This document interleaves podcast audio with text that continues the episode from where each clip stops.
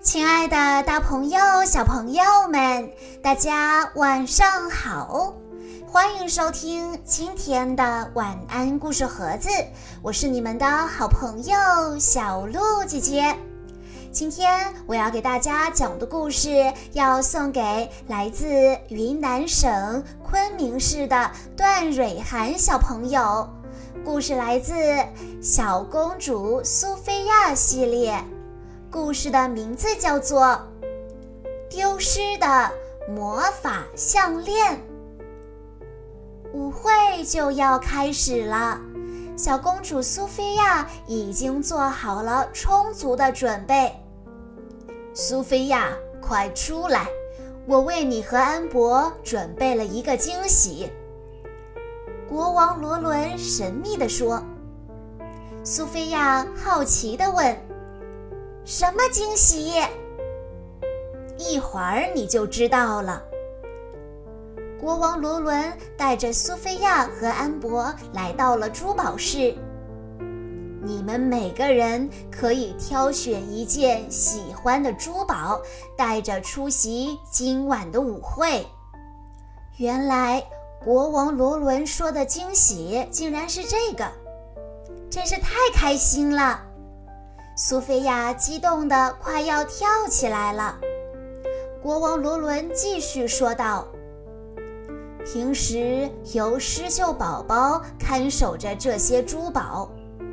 狮鹫就是有着鹰的脑袋、狮子身体的动物，它们天生就喜欢这些闪闪发光的东西。”姐妹俩各自挑选了一样自己喜欢的珠宝首饰，高高兴兴地回到了苏菲亚的房间。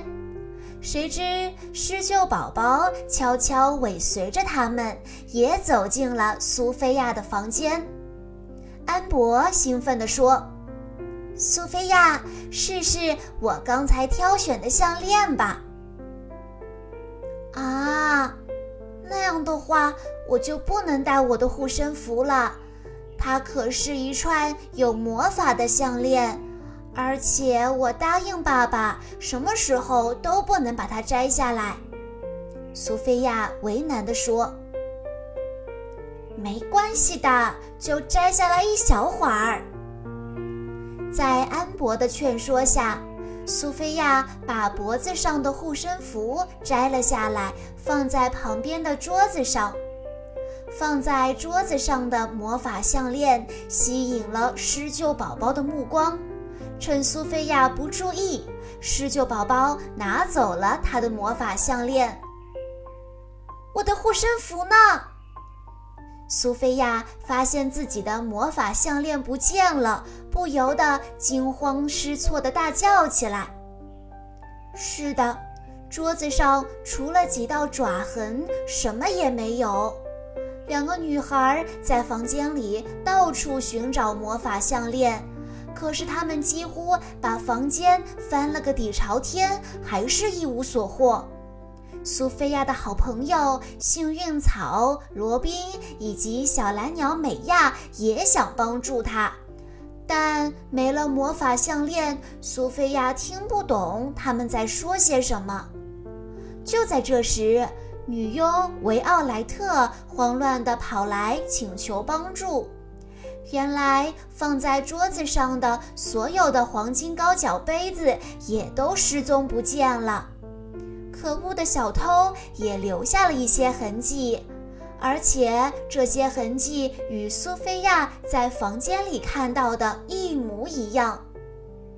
看来城堡里有贼，我们一定要找到他。魔法师赛克在城堡外面的喷泉雕塑那里看到了施救宝宝，他脖子上戴着的正是苏菲亚那串紫色的魔法项链。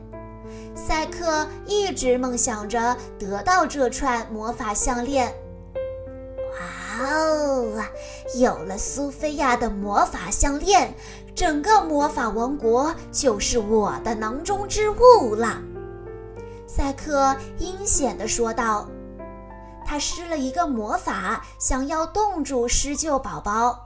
但好笑的是，他的魔法不仅没有冻住施救宝宝，反而冻住了自己的乌鸦愁眉鸟。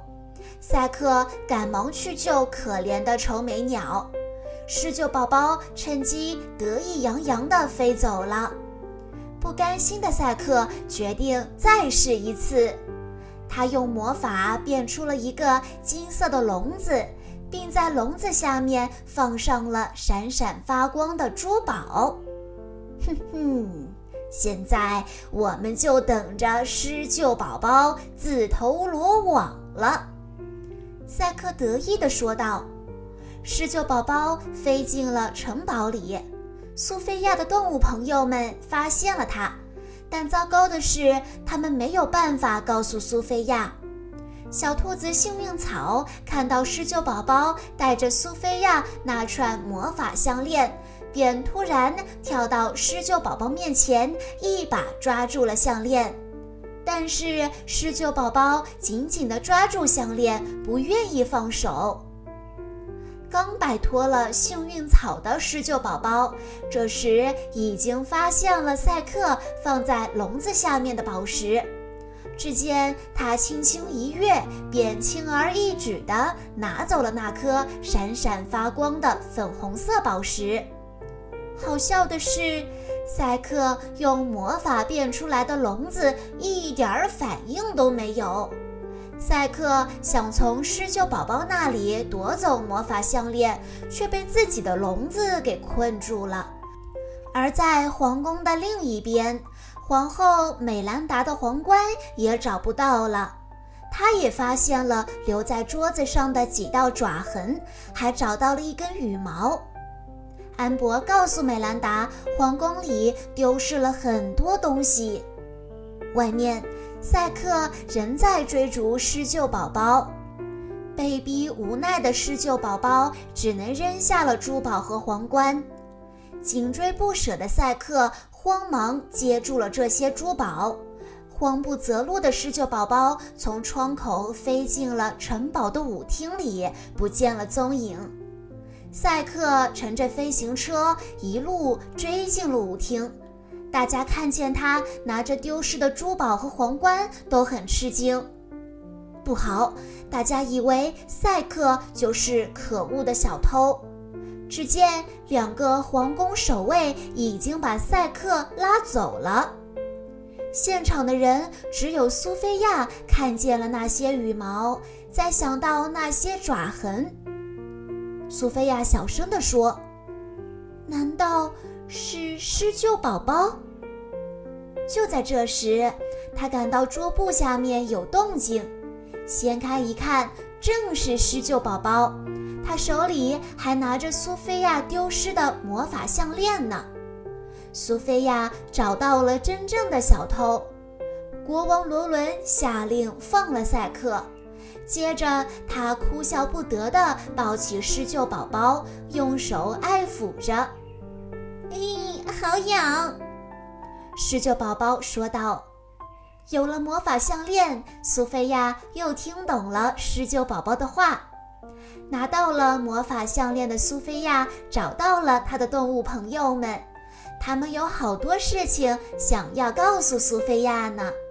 小朋友们，苏菲亚沉着冷静，善于运用智慧，所以她找到了真正的小偷。那么在故事的最后，你能告诉小鹿姐姐，谁才是真正的小偷吗？A. 赛克，B. 施救。